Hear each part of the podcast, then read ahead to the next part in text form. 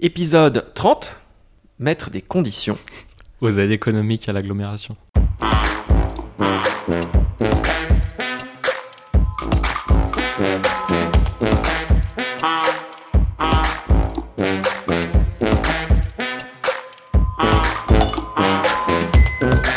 Bonjour Nicolas. Salut Gaël.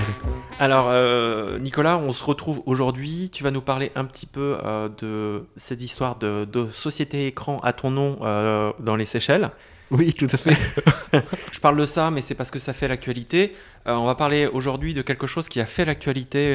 J'ai vu une très très belle photo d'ailleurs de toi où tu es sur un micro dans la Nouvelle République. Je slam. Oh, où tu slams, ouais, ça m'a fait rigoler. J'avais l'impression que tu, tu slamais. On a rigolé de ça avec Yann Lafont. Euh, donc c'est par rapport au vote euh, euh, au conseil communautaire à l'aglo, à Blois. Ouais. Vous avez euh, déclenché une polémique. Enfin, vous avez déclenché une grande discussion par rapport aux aides euh, à des entreprises à l'aérodrome du, du Breuil. Pardon. Est-ce que euh, tu peux nous raconter un petit peu comment ça s'est passé? Donc on a prévenu euh, en amont qu'on allait voter euh, contre cette délibération. Euh, pour nous, euh, l'idée, euh, c'était plutôt d'ouvrir le débat, pas d'être contre, mais plutôt d'ouvrir un débat sur deux choses qui nous semblent importantes. La question du Breuil, où le département a voté cette année le fait qu'il allait financer le Breuil, donc cet aérodrome à hauteur de 4 millions dans l'année. Déjà, il le finance à 3 millions par an habituellement, donc encore un million de plus. Alors que sa compétence première, c'est le social, et que euh, on a euh, une vraie souffrance au travail euh, pour tous les travailleurs du social qui ne sont pas suffisamment reconnus dans leur travail. Donc moi déjà ça, ça me choque. J'ai l'impression que c'est pas un bon usage des deniers publics. Et en fait à l'agglomération, en votant cette aide, on donnait l'impression, on aurait donné l'impression de, de- de valider cette orientation. Voilà, le, premier débat c'est que veut-on faire de l'aérodrome du Breuil? Il manque une fiche de route claire. Et il manque comment on inscrit les activités du Breuil dans la durabilité. Et à un moment donné, peut-être qu'il faudrait réunir les riverains qui euh, peuvent subir euh, les questions de bruit, de autres, etc.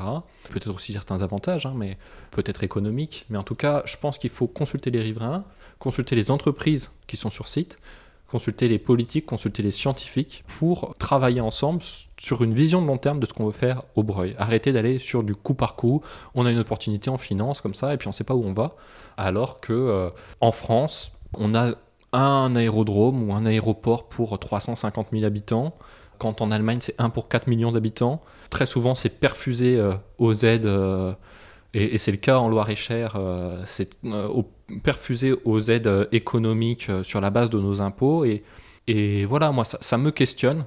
Est-ce que c'est un modèle d'avenir? Si ça l'est pas, comment on fait en sorte d'accompagner cette économie euh, dans sa transition C'est quelque chose que, avec euh, le groupe, vous aviez prévenu que vous alliez voter contre. Oui. Et du coup, vous avez porté ça en, en tant que, que groupe euh, au conseil communautaire. Et du coup, ça a provoqué pas mal de discussions. Qu'est-ce que, qu'est-ce que vous demandez exactement? Le premier point qu'on demandait, c'était d'avoir une fiche de route claire sur l'avenir de l'aérodrome Ouais. du Breuil. D'accord. Le deuxième, c'était de, de- de travailler enfin sur la question de la conditionnalité des aides économiques. Ouais. C'est-à-dire euh, mettre euh, des critères sur le fait de pouvoir bénéficier ou non d'une aide économique des pouvoirs publics euh, à l'agglomération. Pour pas qu'on saupoudre des aides économiques à tous ceux qui en demandent sans euh, aller regarder si ça va dans le sens de l'intérêt collectif. Parce que finalement, nos impôts doivent participer d'une euh, répartition des richesses qui aille dans le sens de l'intérêt collectif. Et donc, mettre- et donc ça me paraît normal de mettre des critères sociaux et des critères écologiques sur les aides économiques qu'on va distribuer aux entreprises. D'accord. Et ça serait quoi concrètement?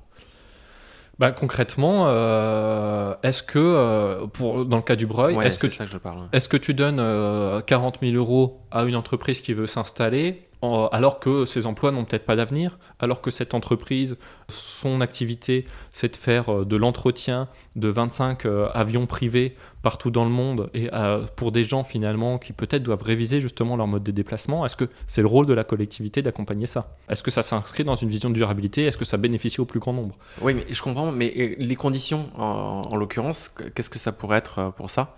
Euh, on n'est pas là pour essayer de réfléchir à des trucs. Je sais pas si, vous avez abordé ça. Moi, ce que j'aimerais, c'est construire ces conditions et réfléchir comment on peut les mettre en place avec les élus de, euh, la majorité et d'en discuter ensemble. Et un, un des retours d'expérience qu'on pourrait avoir, c'est que Dans l'accord de mandature qui, s'est passé au niveau de la région, les écologistes ont obtenu le fait de pouvoir mettre des conditionnalités aux aides économiques euh, dans leur accord avec le PS.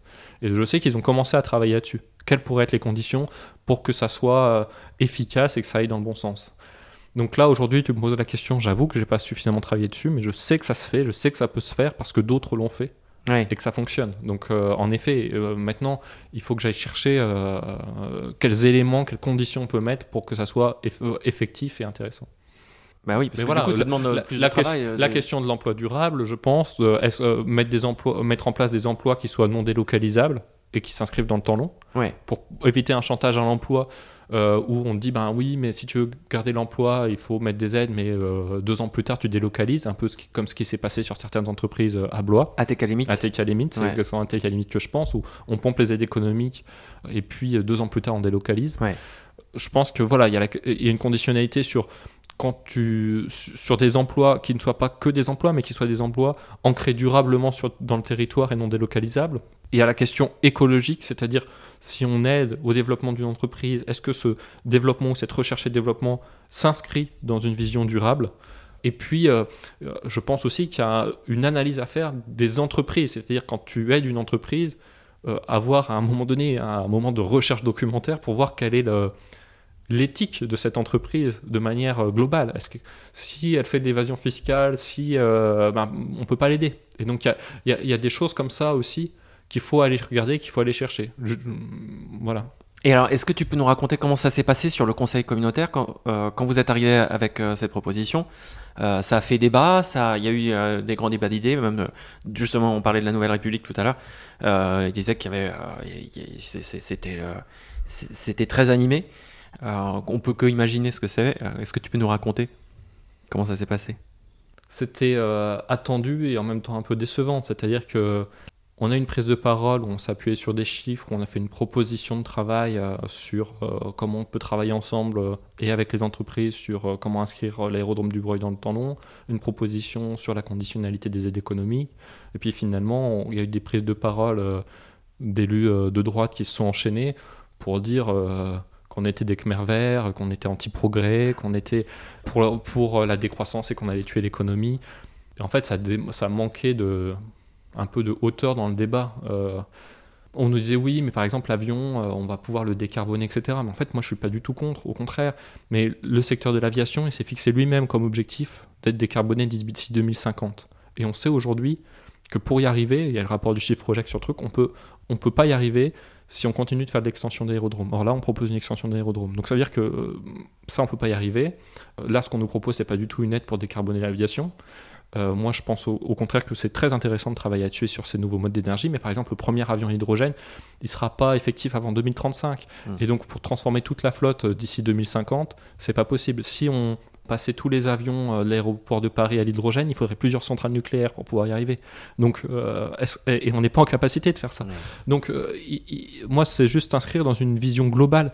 Et, puis après, c'est toujours ce débat d'être anti-progrès. Est-ce je pense qu'en effet, il faut de l'innovation technologique pour y arriver, mais pas que. Il faut pas. Parce que des fois, tu as des effets rebonds. Tu fais une énergie euh, qui est moins coûteuse, et du coup, euh, euh, tu, fais de l'électricité pour moins cher, donc du coup, tu as l'impression que tu peux continuer de dépenser de l'énergie à foison. Or, il n'y a pas une seule source d'énergie qui soit pas impactante pour l'environnement. Et donc, malgré tout, c'est quand même la sobriété d'abord, en, dépenser moins, qui, qui fonctionne. Et puis, moi, ça me pose la question de qu'est-ce que c'est le progrès? Pour moi, le progrès, c'est pas juste la technologie. Une société de progrès, c'est une société qui travaille euh, à la répartition des richesses, au bonheur euh, des, individus qui la constituent, euh, à la durabilité de la planète pour que ce qu'on laisse à nos enfants ne soit pas plus abîmé que ce qu'on a reçu de nos parents.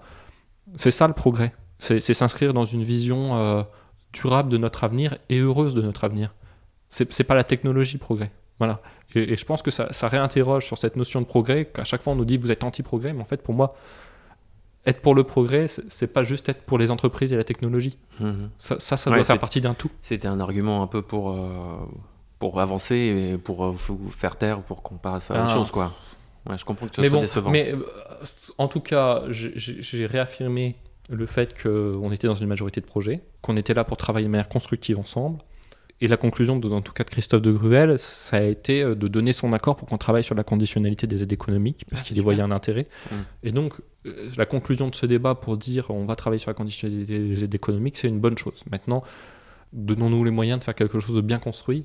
Et donc, pour ça, il faut qu'on construise une méthodologie euh, qui fonctionne et qui, qui, qui débouche sur quelque chose d'ambitieux euh, et pas trois lignes qui ne changent rien. Je, veux juste euh, conclure, il faut qu'on conclue. Le prochain vote du Conseil communautaire, c'est encore un gros morceau. Ouais, c'est vrai. Euh, c'est le vote du PLUI. Est-ce que tu peux nous rappeler ce que c'est qu'un PLUI Plan local d'urbanisme intercommunal. Ouais. C'est très- c'est vrai que c'est quelque a- chose de- d'absolument structurant. Mm. Et euh, à, à l'occasion de ce prochain vote, je propose qu'on fasse un ou deux épisodes dédiés à ce sujet parce que c'est vraiment un sujet qui va énormément changer notre manière de- d'aménager le territoire. Très bien. Eh ben, on verra ça la prochaine fois. Merci beaucoup, Nicolas. Merci Gaël. Et on se retrouve la prochaine fois dans ma cuisine, si tu veux bien. Bah, bien sûr, t'as Génial. euh, Super. Ok. À la prochaine alors. Salut. Salut.